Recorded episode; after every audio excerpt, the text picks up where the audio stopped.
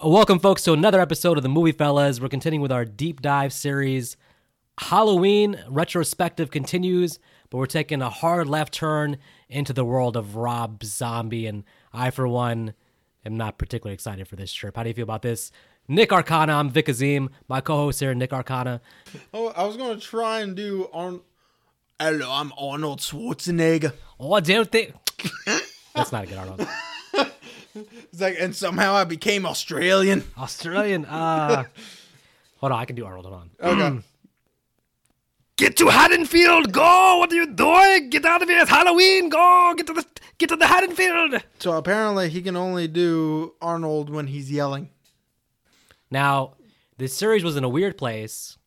Resurrection came out and failed at the box office, failed with the critics, failed with the audience. Nobody liked Resurrection. Not even Jamie Lee Curtis.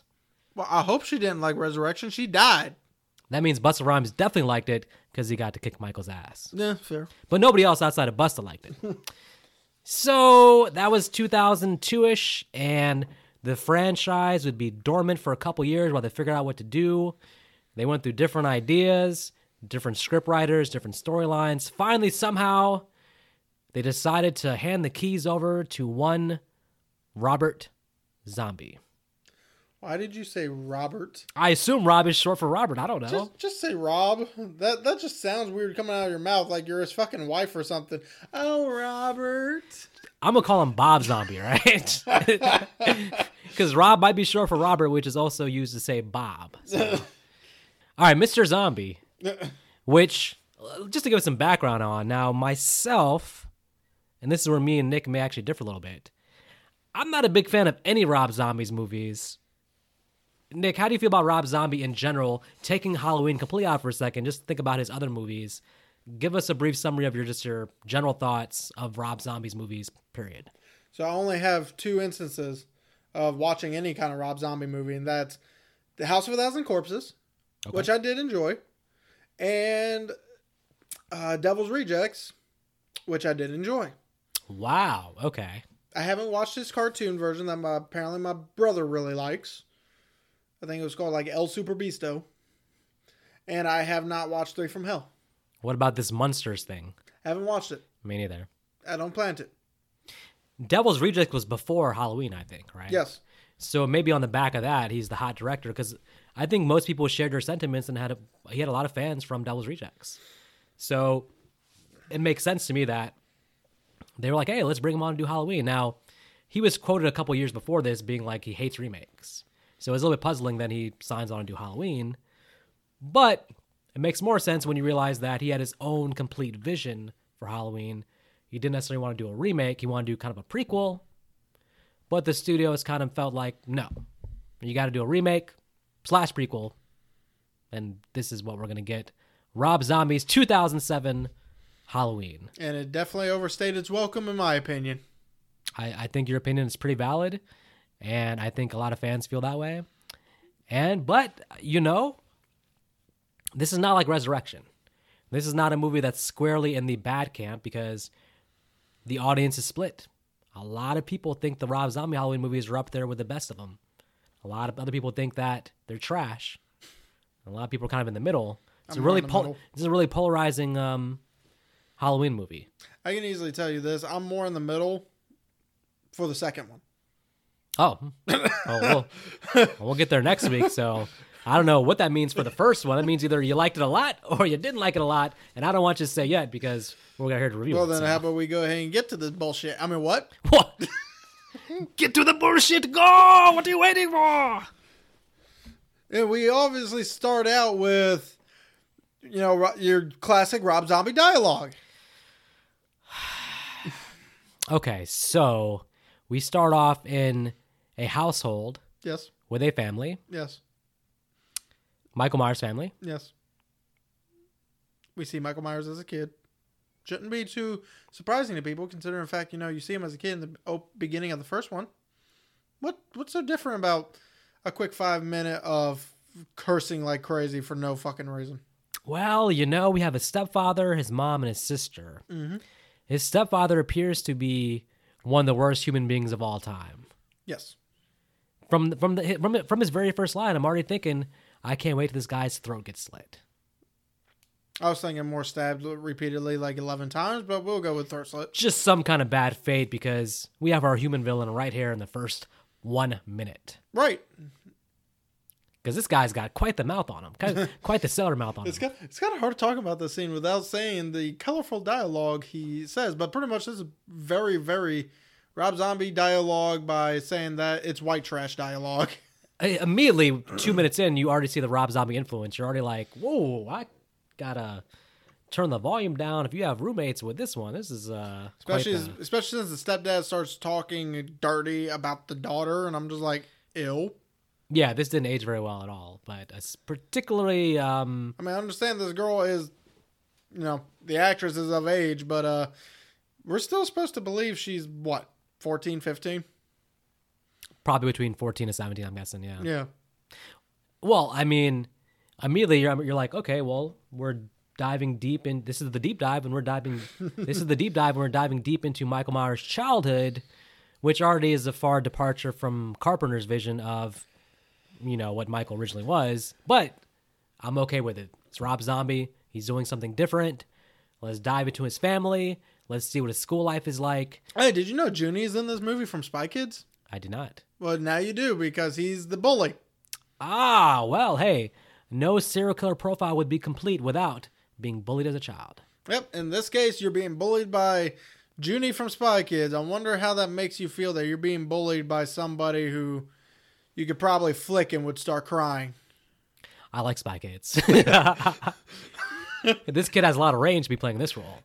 I like Spike. What are you talking about, Range? He does the exact same thing that stepdad does. Yeah, well, we we also meet this this this rendition of Dr. Loomis because he comes to the guidance counselor's office or the principal's office who's meeting with Michael's mom to basically say, "Hey, the signs show we're not saying for sure, but there's a good chance little Mikey's going to grow up to be a mass serial killer. Just heed our, heed my warning."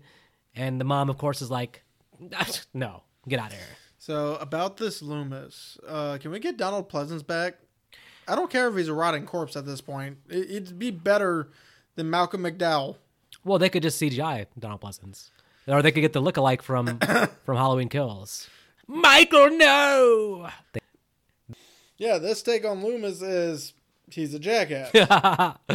well, in this specific movie, he has good intentions. Well, look, he came to school to help to warn the mom that hey, your kid's probably a serial killer, and he's spot on so far, as I can tell. no, what he wa- really is saying is your son is showing signs of, I believe it was schizophrenia that they were going off of originally.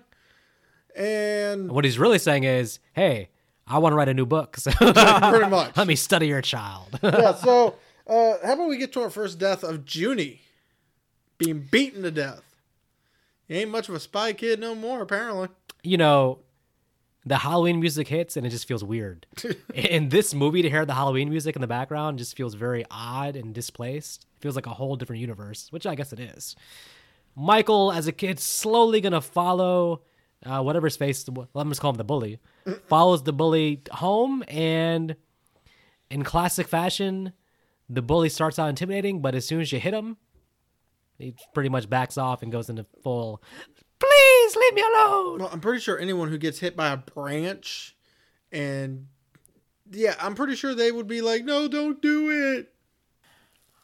Was this one of those kills where they made the bully seem like a jerk, so we're supposed to not really feel bad for him because he's a bully? Because I- I felt like yes, he's a jerk, but he's still a kid, so it's like how harshly can we I just him? feel like Rob Zombie did not like Spy Kids. this was Rob Zombie's way of just saying like I really don't like that movie. And uh, Alexa Vega refused, didn't get into the movie because she, you know, Rob Zombie probably would have tried to get her to do something. Should have to take take her based on this movie. She'd have had to take her clothes off. Yeah, at least every woman that's in this movie had to get naked at some point, It's almost like it was contractual to be in this movie. Um, unless you're Laurie. No, well, this is Halloween, so of course Michael has to kill, so he kills the bully. Mm-hmm. And we're, if you haven't seen the original Halloween series, just watch this fresh. You're like, oh, this kid, Loomis is right. This kid is a is, is crazy. He's a killer. Well, how about we get to the fact that uh, apparently Michael's sister Yep. tells him he's too old to go trick or treating. Uh, whore. Of No one's too old for free candy. of all the things wrong with his family, of all the abuse he's getting, this is number one on the list. Yes. Too old for trick or treating. Yes. Give the man some candy. I know, right? And because of that, she just doomed a bunch of people to be killed. Yeah, she only doomed three. No, no, this sets off the chain of events though. Nah, she only dooms three. Um, If if you would have gave the man a Snickers bar, he would have went to his room and played video games. well, he had candy corn. Nobody candy corn's not enough to stop murders, man. He needs a Snickers bar. He said, "Hungry? Why wait? I am hungry." And he said, "Now I'm gonna kill people because I'm hungry." So Well, first we get the reve- revelation of the mask and a very Ah. uncomfortable kind of scene with a naked girl that you're supposed to still imply that she's between 14 and 17. Speaking of the stepfather, can we just go ahead and have his throat slit? Yeah, so he gets ti taped up, not tied, taped.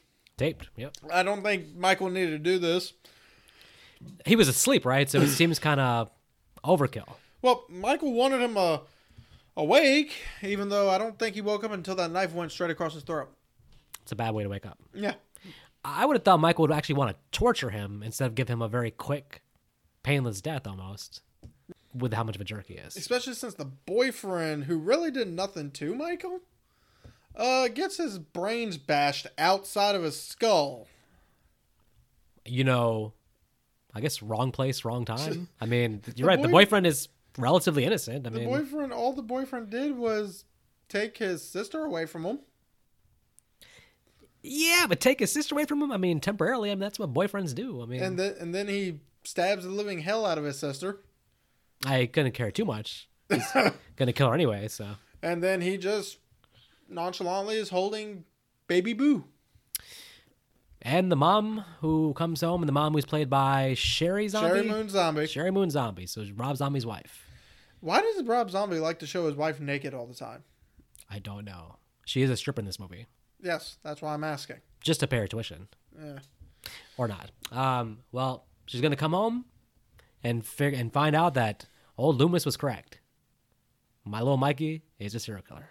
But he doesn't remember anything. We find that in our first session talking to Loomis. Did you buy that? Hell no, but that's besides the point. I, I want to believe little Mikey is being sincere that maybe he did black out, but I, I don't know. He seemed pretty pretty aware to me. So so speaking of Danny Trejo, I mean, speaking of Mikey, Danny Trejo's in this movie. he is, and um, he's always one of my favorite character actors. He always shows up in a fun role Yeah. here and there. Uh, and it seems like he's going to be a great father figure for Michael. Well, you know, he does seem like if you're going to be in a place where Michael's at, he's one of those guards that it's nice to be friends with because he's probably going to make things easy for you, Bring you extra food. Just put you in a good place mentally. And his investment into Michael's well being, I think, is really going to pay off for him well. Oh, yeah. So, So let's get to Michael killing a nurse. Because honestly, a lot of the therapy scenes, yeah, we don't need them. I actually like the therapy scenes. I'll be honest.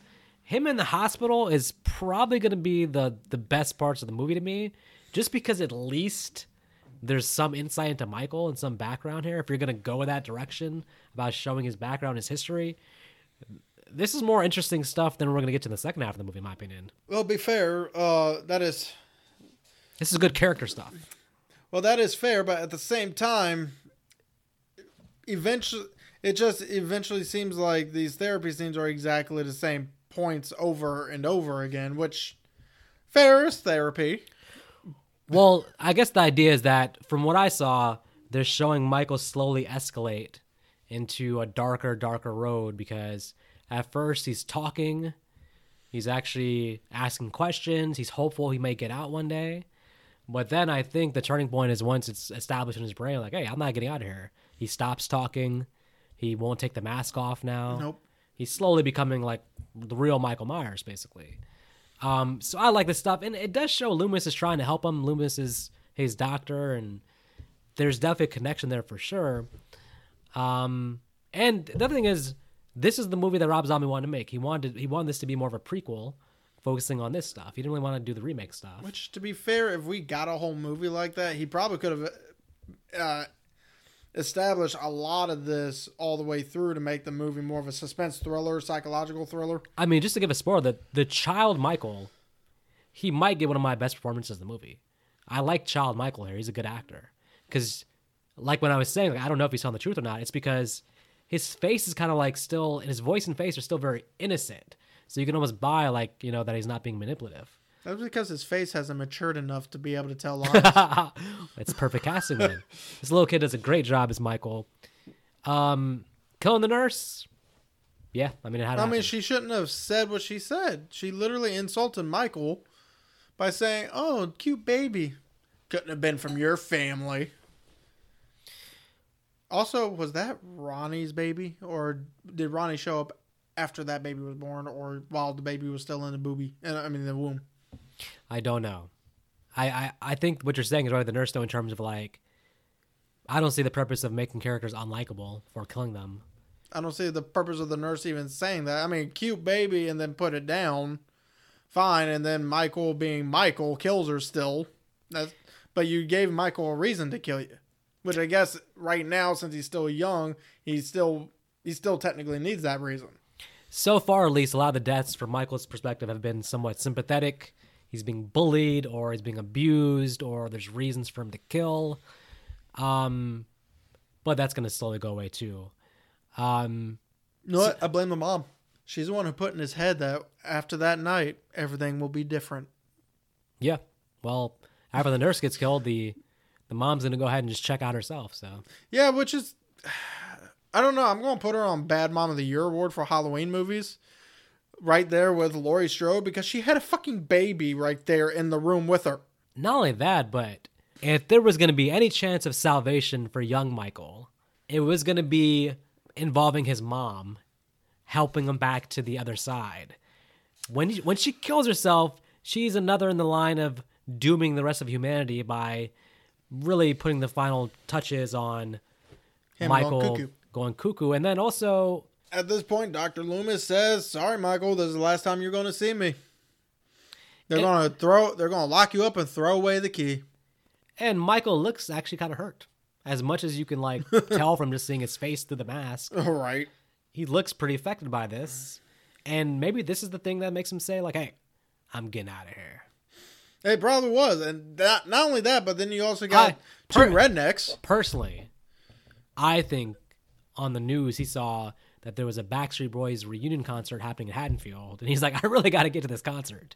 So it's one of the two things. I'm going with my, I'm going with my theory, but it might be the other thing that you So said. what it is is his lust for wanting to get his family back together, and then two rednecks coming in and showing them the true evils of the world. Because I'm sorry, Michael's not as evil as these two rednecks that try to rape an innocent woman who doesn't understand what the hell's going on in her own fucking life.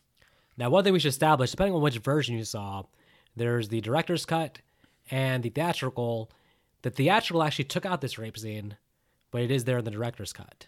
I got the director's cut. So you saw the rape scene. I saw the theatrical, so Well, you're lucky. I had to sit through that with my. First, they were Oh, throwing hey. her in front of Michael. all praise to Tubi. Thank you, Tubi. They threw her in front of Michael, trying to get Michael involved. And then when they started doing it in his bed and destroying his mask, is when he finally gets up and kills both of them. well, this is where the studios didn't want this scene in there, and then Rob Zombie took it out. But then for his director's cut, he was like, "Yeah, let's put it back in." Which again, the movie has It's sleaze. it has like a harsh sleaze. Uh, it has a real negative, like uh, hard to sit through kind of tone. The fun is not there. It's just really dark, and I think his idea of gritty is just like brutality and sleaziness and all this other stuff. Mm-hmm. Which so. I just want to mention. Um, so before the redneck's death, uh, when they were taking Michael to see Loomis one last time, the redneck dude is literally looking at Michael, who's a foot taller than him, by the way. And I don't know how he got so big. I guess they're taking him to the gym or something. yep.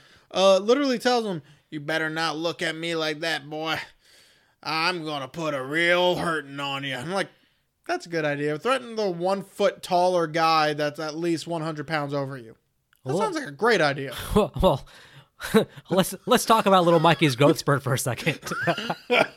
How this man become a six eight monster like this? Because it looks like Acting choice, it's, actor choice. I mean, so my impression so far of the movie is that Rob Zombie, who claims to be a fan of the original, basically everywhere where Carpenter went left, Rob Zombie's going right. Because Michael in the original obviously is a normal looking, normal height, normal sized guy. and a mechanic suit. And Rob Zombie's like, you know what?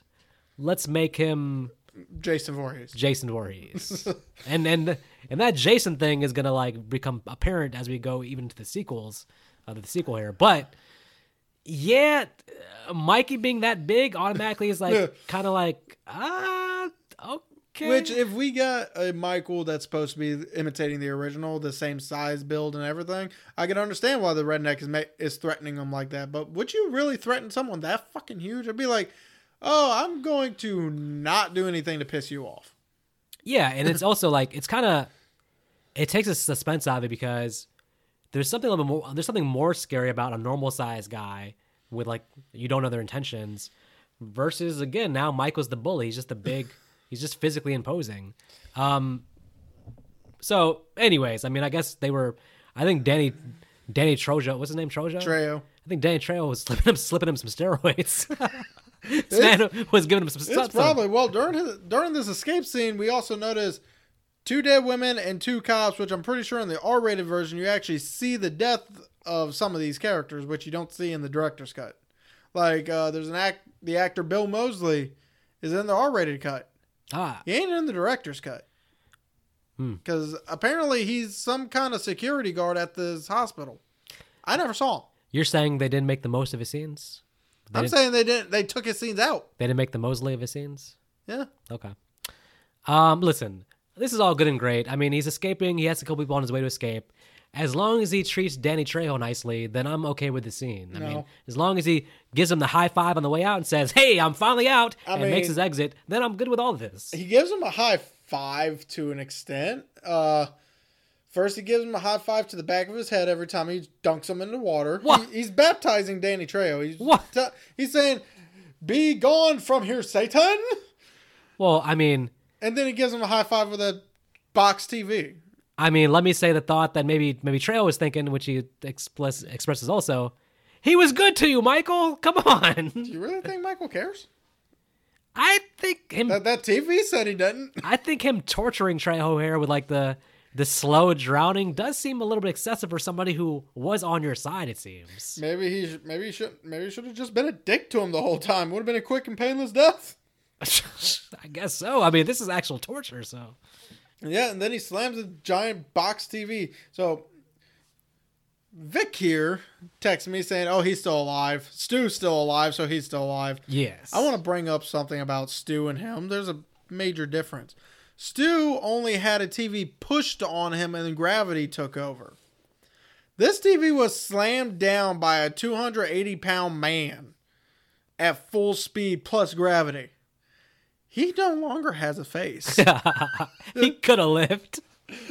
we don't know. Honestly, with no face, I probably would have shot myself afterwards. I got two words for you: reconstructive plastic surgery. That's You really think a security guard at Smith's Grove makes that much money? Maybe. Who knows? The answer is no, my good sir. All right, let's talk about somebody who I think should have had his own spin-off movie. His name is Joe Grizzly. Doesn't Joe Grizzly feel like he actually has his own adventure going on? They just happens to like run into Michael's adventure, but he feels like he's his own badass in like some separate adventure series or Well, something. considering the fact Ken Foree is apparently the same height as Michael, yeah. when, he, when he squares up with him, it's like, well, shit. Well, the fight itself is disappointing. Well, yeah, but at the same time, at least he didn't back down, and apparently Ken Foree is just as tall, so he's like, why should I back down from someone who could kick my ass? But we'll find out. I got experience on him. honestly, strength wise, they seem pretty almost evenly matched. But the problem was that The movie had to make Michael more of a badass, so they killed yeah, him. but really, just what happened was just um, uh, Joe Grizzly like he dropped the knife or he let Michael take the knife, and then Michael stabs him. Without Michael having a knife there, I don't know if it's just a physical struggle. He probably still dies, but but but I'm just saying Joe Grizzly for having five minutes of screen time made me feel like he's probably was like a badass in his world. So Just now- the way he says, "I'm Joe Grizzly. Now I'm that Joe we- Grizzly." Now that we mentioned Ken Foree, who is another horror movie alumni, Dawn of the Dead, and what was it? Uh, Texas Chainsaw Massacre: Next Generation, or was it three? Uh, I think three, but more importantly, the father from Kenan and Kel. That's Yeah, where he really it. showed his horror movie roots. Yeah, You know, I mean, because we all know in order to survive Kel, I mean, I, I thought drow- drowning Kel in orange soda was a little bit excessive, but he had a, Kel was being annoyed. So he I finally- mean, and no, he liked orange soda, so So he said, "He said, do you really like orange soda? Because we're gonna put this to the test." So, uh, there's another horror movie alumni, mainly from B movies that Vic would not know of. Uh, Clint Howard as Compulson, Cul-. Hey, for your information, I've taken a peek or two at the bottom of the Walmart bin. All right, the five dollar bin. All right, I know who he is. I think Name one movie. uh, Campfire Tales from Outer Space. Negative. Ice Cream Man, Ooh, where he plays a killer ice cream man. I've seen that. I have seen that. I think I've seen it. and the other one is Ice cream for ice cream. Silent Night, Deadly Night, Part 4. Oh, you got me on that one. I haven't seen that. one. Neither have I. you know, they're all on Tubi. Maybe that should be a, a one day marathon. I do. Oh, gosh. I do like the first one a lot. You're not gonna like two. You thought this you thought this movie's boring at the ending. Check take a look at a movie that actually recaps a whole movie halfway through. Oh, Through the half. oh. Literally beginning to end is beginning to middle is a whole recap of the first movie for Silent Night Deadly Night 2. I hate when movies do that. One the um in the Sleepaway Camp series, Mm-hmm. they came out with a sequel for that. Like it was like part four, I think. Oh, Return to Sleepaway Camp. there was something where they didn't have the budget to finish the movie, so they just reuse all the old footage to fill it in. Oh, why would you even release that? Yep. And they didn't even have uh, Angela Baker, the actress that played Angela Baker, on there for more than five seconds. She was apparently there the whole time, but uh, you can't. No one can tell me that was her. Yeah, we should probably meet our actual teen characters because now the movie goes down a direction which I find less interesting, which is we're just going to basically remake the first Halloween now. Yep. The second And- half of this movie is going to be terrible. Yeah, so we're pretty much remaking the whole one and a half hour long movie within what an hour. with the characters who have the same names, but I find to be significantly more annoying, unlikable. Except for Danielle Harris. I don't think she's a better Annie than Nancy Loomis. Actually, ironically, was the name of the first the actress. I think the original Annie is a way better character. She may not be a good Annie, but In fact, none of these are better than the counterparts. I think the original Linda's better. I think obviously Jamie Lee Curtis is better. well, that's because that's you know you get less sleaze with them and actually more characters. The dialogue when they're walking here is so terrible. Oh my gosh, I don't know who writes. it's literally Why can't he write dialogue? Yeah, I like. Well, how did it go again? It's been two weeks since I watched this movie. It's um, what was it? Linda is in trouble for telling her cheerleading coach. What was it? To suck a dick? Ah, I don't want to think about this. Was that literally the whole argument though? I believe so, but And, and it was uh, like, well, your dad. She called your dad. I was like, yeah, but I got my dad wrapped around my little finger. I'm like, how? the, the the when they're walking and and you start off with of course also with um Laurie talking to little Tommy Mm-hmm. and then slipping the key in the door where Michael is and now of course Michael And Michael's just watching. they're going beat for beat from the first movie so now it's like we've gone from something completely original to oh they're just doing an exact remake now So, but just do- with worse dialogue and worse actors I do got a question. How did Michael get the mask under the floorboards? Did did he like before the mom came home? He ripped up the floorboards to put the mask under the floorboards.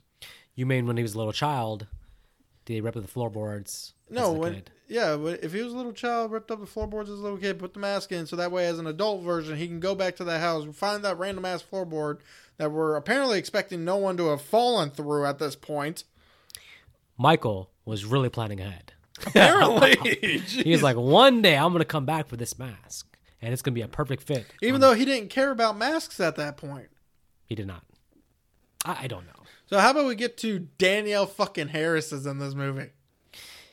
The decision to cast Danielle Harris, which obviously is fan service, it's a good it's a good move because the fans love Danielle Harris because she was young Jamie Lloyd And I mean, it would have been better if she, you know, didn't have such sleazy dialogue or scenes. Uh, they like I said they they turned all the characters. Even Laurie is like not. And now this is okay. They didn't make Laurie innocent girl in this movie. She's more just a normal See, teen, but she's a little bit too sassy almost for me. yeah, I don't need her to be like sort of quiet Laurie Strode from the first one, but she almost reminds me of Tina from part five, which is giving me like PTSD, which is post post Tina stress disorder. So I'm going to run down that there's actually three more actors in this movie that are pretty, honestly, I'm going to say top tier. The first one being Udo Kier, who's played it, who's an older, I guess, Dracula actor from the old days. I remember seeing him in a bunch of vampire movies, not just Dracula. But yeah, he's in this. He's apparently the head of Smith's Grove. Yep. And he tells Loomis, Well, why didn't you warn us he was dangerous? Like, dumbass, I did. Yeah. Well, every version of Loomis definitely warned everybody, but they never listened to him. So at the very least, we can still say this Loomis still did his job correctly by warning them. Make sure he cannot get out. They had one job and they failed. and now they're purposely blaming Loomis for it. Which, to be fair, I still don't like this Loomis, but I, I, I don't. I like the Loomis as its own character, but of course, if you compare him to Donald Pleasence, it's a fail. So and then and now another one which we see a little bit more Brad Dourif, Sheriff Brackett. otherwise known as Chucky. Now, where I feel like the teens weren't as good as their counterparts, this I feel like is actually Brackett's given a lot more character, a lot more to do, and Brad Dourif is a great actor in this movie. Probably because it's Brad Dourif. Yeah, I I think Brackett has the better characterization than the original one, and that's probably maybe the only thing I'm going to say is better than the original one is Brackett. and another side character we meet at the uh, at the graveyard, Sid Haig Ah, as a graveskeeper. he's here to say, "Hey, Give me my money. where's my money?" Pretty much. But then again, Sid Haig's also worked with Rob Zombie in two of his movies. The same two I actually said before. Ah, well, hey, Carpenter always brought back actors too, so I'm not hating on that. I just think that you're going scene by scene now, remaking the first one, and it's hard to enjoy because you're just thinking back of the first one now. Yeah, thinking back to a better movie you could be watching. Yeah, it's like now we're not getting anything different, and and also it's like it's just a jarring. It feels like again two different movies. And- the first half and the second half feels like two completely different things. Like, how about we go ahead and talk about Bob's Death, which is shot for shot the original. You know, there's one thing of homaging something. There's another thing of plagiarizing something, and I'm pretty sure this was plagiarized because mean- it ends exactly the damn same. Well, again, it's just not interesting because now because we're in full remake territory, you feel like you know what's happening to all the characters. Um, they he makes some minor changes, but pretty much for the most part, we're going through the same beats here. But these characters are just not as interesting. Uh, Linda's death is, as I said, shot for shot the same as the original. Only difference is she's butt ass naked. Yeah, and we're gonna see that a lot here with her, and then also when we get to Annie as well. So, Which again, I just find it odd. I mean, I understand. Well, I think, like I said, Rob Zombie, like I said, his thing seems to be to go as sleazy as possible. So uh, if, if it can be shown, then let's show Which it. is weird because I like a thousand House of a Thousand Corpses. Maybe because I didn't know what I was expecting because that had some sleeves, but not as much as this movie. This movie has a lot of sleeves. That movie did not. Maybe it's because the actors refused. Because I understand a lot of people still like working with him, so I guess he doesn't want to make the actors uncomfortable. he he wants to earn his R rating. He's like, we're not gonna be a movie where it's like this could have been PG thirteen. We're gonna do a hard R every time. Well, the kills certainly got that. The kills are still pretty graphic. yeah, well, that's the thing too. Is like, I think uh beyond nudity or language, basically, the kills are pretty much they're not inspiring in terms of being creative, but they are very brutal. Uh, and then let's see. Here's a, here's one death that's actually been added. The Strodes. Yep. They actually die in this one, and that's probably because Rob Zombie was wondering where the fuck were the Strodes all of part two. they never came home that night. Part one, part two. Where the hell? They never visited Laurie in the hospital. Right. It's like where the hell were the Strodes in part two? It's part one's understandable. They're not the worst parents in these movies, but they're they're up there. Well, in this one, they get a reason to not show up for part two Not true. because uh, Michael kind of brutal brutally kills both of them. He does indeed, Then he finds out where she where Laurie's at. which is smart. And then the sheriff refused to listen to Loomis right away because who wants to listen to Malcolm McDowell? and also because Loomis is like, yeah, the book you wrote just makes me think, why should I listen to you? You sound like a jackass that just wanted to profit off of somebody else's Yeah, you're- mistakes. You're here to write the next book, so of course you want to be here for this story. Yeah, so he's just like, no, fuck you. I'm not listening to you. Well, unfortunately for Brackett, he should listen because one of the targets is going to be his daughter Annie. Well, uh, to be fair, this is also where we meet Paul. So I guess this Paul doesn't make it to summer camp Oh. next year. Is this the Paul from Friday Thirteenth Part Two that you so th- theorize? No, not this one. The Paul from Friday the Thirteenth Part Two is the Paul from the original Halloween, not this one. So this one is just random Joe Schmo Paul. Yeah, this one just dead. He did. He dead. Annie's attacked, and Michael uses her as bait. Now that's one difference. Annie doesn't die in this one, so But which is fair. I mean, who wants to see Danielle Harris die? this version of her in this movie with this character, I'd have been okay with it. Nah, no, no one wants to see Danny Harris die. Uh, You calling her Danny? I don't think you know her on that level. so also, uh, I want to bring up a plot hole. So you know how throughout the span of the kids' years, they show they show the little text cards of how many years have passed. Yep. So they mentioned that Michael was in the facility for two years before his mother finally commits suicide. And then then it jumps to 15 years later. Yes, indeed. Okay, so why does Brackett state that the that uh the suicide happened 17 years ago when it was actually 15 years ago? Because he was talking about cleaning up after taking the baby into foster care where the Strodes adopted her. Yes. So why does Brackett not know timeline of 17 and 15? Because Brackett's stupid. I mean, you just called Brad Dourif stupid. Don't be surprised if you see a good guy doll happen by your house. Listen, Brad, I'm talking about the character, not you, man. You're great. My favorite actor. So Laurie versus Michael Chase scene. It's exactly the same. It has a weird end result though, because Michael's not here to kill her. He kidnaps her. okay, It, well, ta- it takes her home, where he unmasks himself. so we find out that Michael, this isn't this isn't uh, Michael who's here to kill his family. He wants to reunite his family. Yes. So he unmasks himself and then kneels before Laurie like she is the goddess of dirty mouth. And Laurie immediately uses it against him because she realizes, oh well, this guy's stupid. I can take advantage of him. In which case she somewhat does, but also somewhat doesn't. She knocks him down. And I think she stabs him. Yep. But she doesn't finish the job. Nope, she does not. And we're also gonna have Doctor Loomis come to the rescue a little bit. At- Yep. So he come. So she gets stuck in a pool. Why? I don't remember this house having a pool. And also, uh, you fall in the pool, and your first thing was to keep trying to climb up the wall instead of up the steps. Yes, Because Michael wasn't there right away. he was not. Oh well. So now we know Laurie is just as dodo birded as a dodo bird. Let's get to Loomis showing up with a gun, shoots Michael.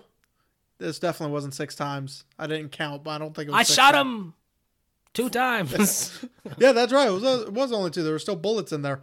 yeah, So he grabs Laurie, All walks is her away. all is well. Movie's over. Oh wait a minute though, Michael's still alive. still alive. Something grabs Laurie right in front of Loomis and then just drags her in the house. It's like Loomis, you got a gun. He turned his back to you. Shoot him four more times. But instead, he goes in and goes, No, Michael, no, take me instead. Eh, Michael kills him, doesn't he? I mean, I don't understand. No, he just crushes his head a little bit, but doesn't kill him because he's still alive later on. When he's crushing his head, it looks like a death scene to me, but I don't understand the. But he, but Loomis then grabs a hold of his legs later on to stop to slow him down. so that's actually only in the director's cut and not the theatrical. Really? The theatrical, we're meant to think that Loomis dies here. Oh, because what I get is, uh, during this whole elongated, long, boring, slow as chase of Michael slamming stuff into the ceiling to get Laurie down, to finally him I can tell you feel like a tortured soul from watching this. My goodness. to where he finally Laurie falls down the down the ceiling. She has the gun. She gets. She ends up getting up, and before Michael can get to her, while she's readying herself, Loomis grabs a hold of his feet. In which case, Michael kicks him in the head, and And none of, None of that was in my Tubi version, although I do remember from the director's cut. So then uh, Michael runs at Laurie, tackles her out the fucking house, and then somehow, This is not this is not your parents, Michael Myers. and then some, yeah, because he ran, he darted, he he torpedoed her out this house, and then I'm still wondering how she ended up on top.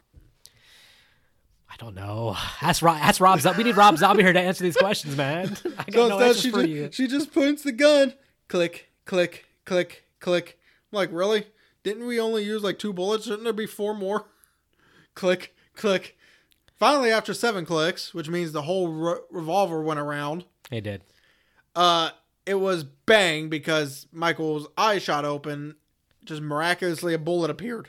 Oh, I guess she said Accio bullet to have a bullet somehow end up in the chamber. she said, "Go go ga- go go gadget bullet." Yeah. Wow. And a bullet went right into his face where we will not see that hole, that bullet hole in the mask for part two. Well then, Oh, and she screams, and I'm going to mention this now so I can mention it in the next review. There's sirens in the background, meaning cops are probably right there on her. true. So, categories? Categories. wow. Okay. Best performance. Man, you know, I'm going to give it to Little Kid Michael. As I think about the movie, that was the part of the movie I enjoyed was the childhood stuff. Adult Michael, Tyler Mane, I think is the actor who played uh, Michael. Mm-hmm. I don't hate him. He's just uh, he's not Michael to me. He's Jason basically. So I'm gonna go young adult, young kid Michael, with um with a shout out also to Danny Trejo. so, me, I'm going to have to give it to little kid Michael as well because he did show the the acting prowess that I would have that I would have wanted from everybody in this damn movie. Which is sad considering the fact he had some distinguished actors throughout this whole movie. As you bring him up, it's like this is a, a who's who of horror movie actors. Right. Like, so I'm it's, just, it's a solid cast. but yet a little kid beats him out. I understand a lot of the cast was only in for like five minutes each, mm-hmm. so I can't really give them a fair shake. But come on now! But at the same time, this little kid also gave you the facial expressions that answer if we believe what he's saying or not Yeah. by and the body language as well. So this kid obviously knows how to act. I'm wondering why he didn't come back for part two. Maybe he grew up too much, but Oh well, when we talk about part two, I'm gonna definitely address that because because it looks nothing like him. that just it's gonna annoy me. But Yeah, but yeah, the kid definitely gets best performance, worst performance. worst performance is going to be. I'm going with Laurie. You really? Wow. I'm going with That's Laurie bold. because I should, I don't know what is with this actress. I did not I have not liked her in any Taylor Taylor Scout something. Scott Scout Taylor Compton. Scout Taylor Compton. So for one, I don't like her because her name. It makes no sense to me. I want to say Taylor uh, Compton. Like I want to say You- Scout Taylor really Joy or something. Really, like you want to say Taylor Swift because you're such a big fan. So or on? No, that's you, Mister Bunny Man. I was listening to on the way over here. So her new song is kicking, man. I don't Um, even listen to her new song. Ah, it's called Anti something. I think I'm. Hey, more, it's called Anti Hero. I think I'm more into uh, Katy Perry with ET. Oh yeah, she's okay too. She ain't, no- she ain't no Taylor Swift. Uh man. Yeah, I'm giving it to Laurie because I just can't stand her as a. I can't stand the actress as this character. I can't stand her. Just overall, she does. She gives me the non. She gives me the cold fuzzies, not the warm and fuzzies. She gives me the cold and fuzzies. Okay. Because I like the first half of the movie, I'm gonna go with the worst performance. Actually, believe it or not, as Sheri Moon Zombie, Fair. because I feel like she didn't really emote. She didn't give she didn't give enough emotion to her scenes with Michael. Um, To be fair, I, I, I don't know if she's like limited as an actress. I would say that, of course, the fact that she's Rob Zombie's wife means that there's some nepotism going on here. um, you should really watch House of a Thousand Corpses or Devil's Rejects if you haven't seen either of those. Okay, Just because, uh, she definitely has more energy in those. okay. She's kind of flat here considering what's going on with Michael and what happened to her family. I just feel like she should be more of an emotional wreck than she is. Um, I I think for the most part the the acting is solid. My beef with the movie is really not the acting per se. Um, so, but I'll go with her. So, I'm still going with Laurie. Um. Anyway, so best scene of the movie. Uh, this is a hard one for me. I'm going to have to give it to the Juni death, really? mainly because I was bullied as a kid, and obviously, Oh wow. I, I Wait, wish I could have done stuff like that. Wait, you you killed your bully too, didn't you? no, I, I didn't. there's I a body. beat. I just beat the crap out of him. There's a body somewhere. That's besides the point. Don't. Shh. Don't. Any cops listening? That's not live. I, I was there when that note came in and it said, "I know what you did 20 summers ago." So Well, I saw you open the note and look that worried look on your face of like, "Oh!" I saw that note. Yeah, Ben Willis is secretly outside the door waiting for you to come out. Um. Anyway, Either the Ben, dead Ben Willis. either Ben Willis or his son Benson, Will Benson. well, damn. Um. Anyway.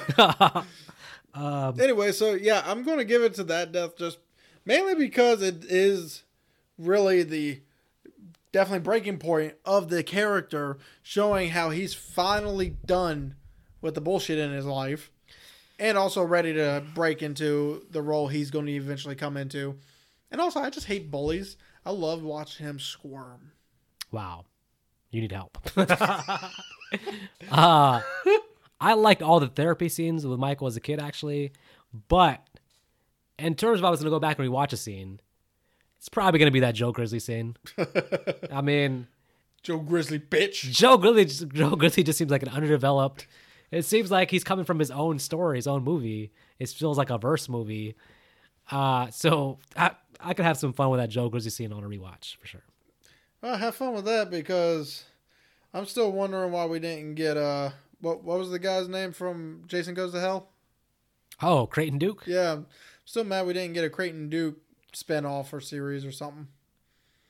That would have been interesting if Laurie had to give him give him her her fingers for him to break four times. Or it would have been better for him to be Loomis, that actor.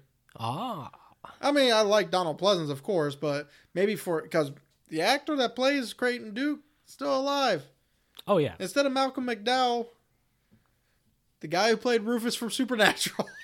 You really you really don't like Malcolm McDowell. I just didn't like how they did Loomis in this. well, that's again that's Rob Zombie's whole thing here is to like make a right where the first one been a left. So We're seeing. For me, it's. I'm going to give it to the end, the ending.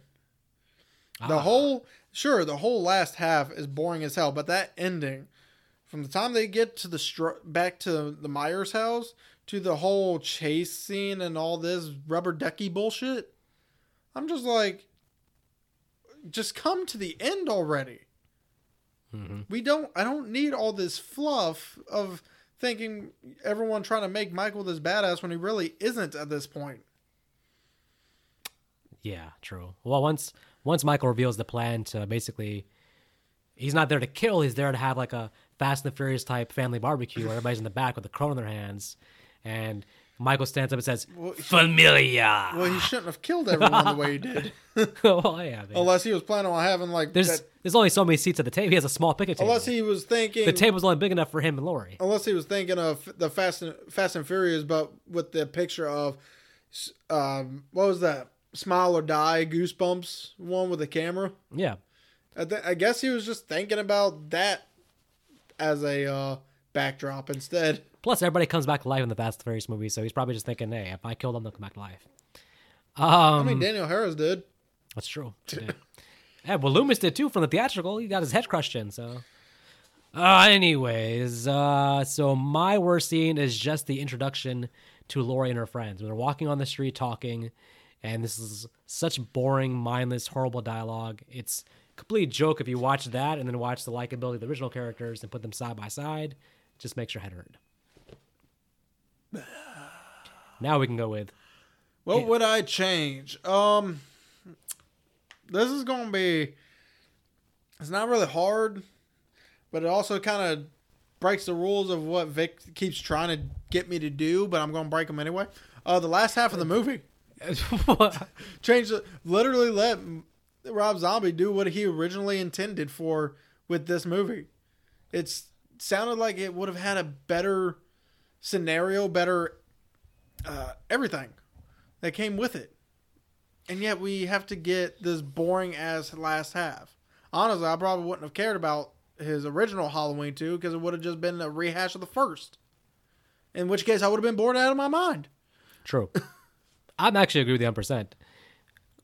I enjoy the first half of the movie, so it's like if that could have been uh, built into its own entire movie instead of rushing to the remake part of it, I think that would have done a big service. And that was Rob Zombie's original intention, so benefit of the doubt to him. So I, I agree with that completely. Oh, right. Final thoughts. Oh, you want me to go first? Okay. It's up to you. My final thoughts is the movie definitely showed promise at the beginning. It the the camera work's weird, but when you're going into a Rob Zombie movie, you gotta expect it to be weird. Uh, his wife, meh. So now that I take the Rob Zombie stuff out, the acting could the acting was good, but could have been better. The kid was the best part of it, which means the acting really could have been better. All these characters that they decided to bring in, probably should have kept a few in there, like Joe Grizzly. Imagine if he doesn't kill Joe Grizzly, he just injures him. So the rest of the movie is Joe Grizzly trying to hunt him down. Yeah. Like Creighton Duke or something like that. Yeah, That's that'd an awesome side story that makes it different from the original. And then at the end, we would have gotten a full blown Michael and Joe Gr- Michael Joe Grizzly fight. In which case, the ending would have been a lot better. They could have done it like the movie Predator 2, where Michael and Joe Grizzly are like an alley, right? And Joe Grizzly's like snapping his knuckles, right? They're walking towards each other. He's cracking his head, cracking his knuckles, like he's ready for a fight, right? And then you cut right to like Michael walking away with Joe Grizzly's head in his hand. Just like, just walk away with his head in his hand. Now, anyway, so as I said, the first first half of the movie it was good. It was definitely shot well, especially considering Rob Zombie's directing style, and it definitely and it puts in a lot of perspective for the character. And then you get to the last half where it just is a rehash of the first movie, but in only a one hour span, so everything's sped up. Until you get to the end, that feel that's even though it's 15 minutes, feels like actually no, it is 30 minutes.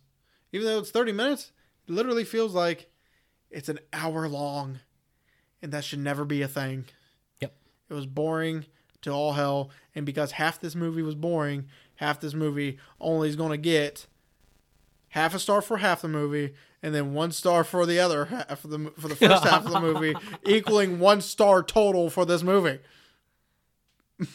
I think actually that should be like 0.75 stars, but you can round it up to one star, I I'm, guess. that's what I'm doing. You really want me to say 0.75? Do you want to go into that territory? No, we'll do the one star. uh, wow. Okay. So I don't hate the movie as much as Nick does because I do genuinely like the first half of the movie. But the problem is that this movie is trying to do too much with one with one movie. You really are trying to put force two different storylines into one movie: his childhood and then good prequel stuff, and then segue segueing into him as an adult in a full blown remake. But then, like you said, a condensed version where you're losing characterization. You don't care about the characters because you just met them, and it feels out of place. So had the movie just focused, really dialed in on the childhood therapy stuff, focused on Michael as a child, had the whole thing like what Michael could have done is, or what Rob Zombie wanted to do basically was have the first one end at the time that Michael's escaping as an adult. So then it would have been Michael Myers versus Danny Trejo. That would have been the final climax scene, and I think that maybe Dan Trejo could have turned into Machete and actually and have a sword fight with Michael and his knife, Danny with machetes. So, like you, if I'm telling someone, to, if I'm recommending the movie, I'd be like, hey, watch the first half of the movie. But as soon as he escapes, you're basically now, you might as well pop in your DVD of the original Halloween and just watch that as it's mostly the same, but you're getting a much better version from back then. Uh, Rob Zombie, he's a good director in terms of his visuals for the most part. He's a competent director. Everything looks good. Cinematography is excellent. His editing is fine. All that stuff was good to me. I just didn't like the characters. I didn't like the the remake portion of it. So I'm gonna also unfortunately go with one star. It's not unfortunate for this movie. That's probably a little higher than most. A lot of fans are gonna feel like this. A lot of fans like this movie a lot, though. So I'm gonna say this to them, to each their own. To them, you're gonna hate me with Halloween too. Well, that's even more polarizing than this one, probably. So we'll see. But because a lot of people don't like being confused when they leave the theater. folks, tune in next week for our confused review of Halloween 2. And if you made it this far, please subscribe to our channel and in the comments. Tell us what you think of the movie. Give us your thoughts on Halloween, Rob Zombie style. So as usual, folks, you don't have to go home, but you do do gotta find me a McDonald's that does their mighty wings, so I can actually freaking try it. When they had them originally, it was 2013, and I was in Puerto Rico where I didn't even have a damn McDonald's. I had to go to Burger King. That was really just a Kentucky Fried Chicken. So please find me a McDonald's, find me some mighty wings, and somehow send them to me. Peace and love. Thank you all. And if you go to McDonald's, don't ask for ice cream because the ice cream machine's probably broken. Don't make them clean the ice cream machine. Just go to Dairy Queen. It's better anyway. Allegedly.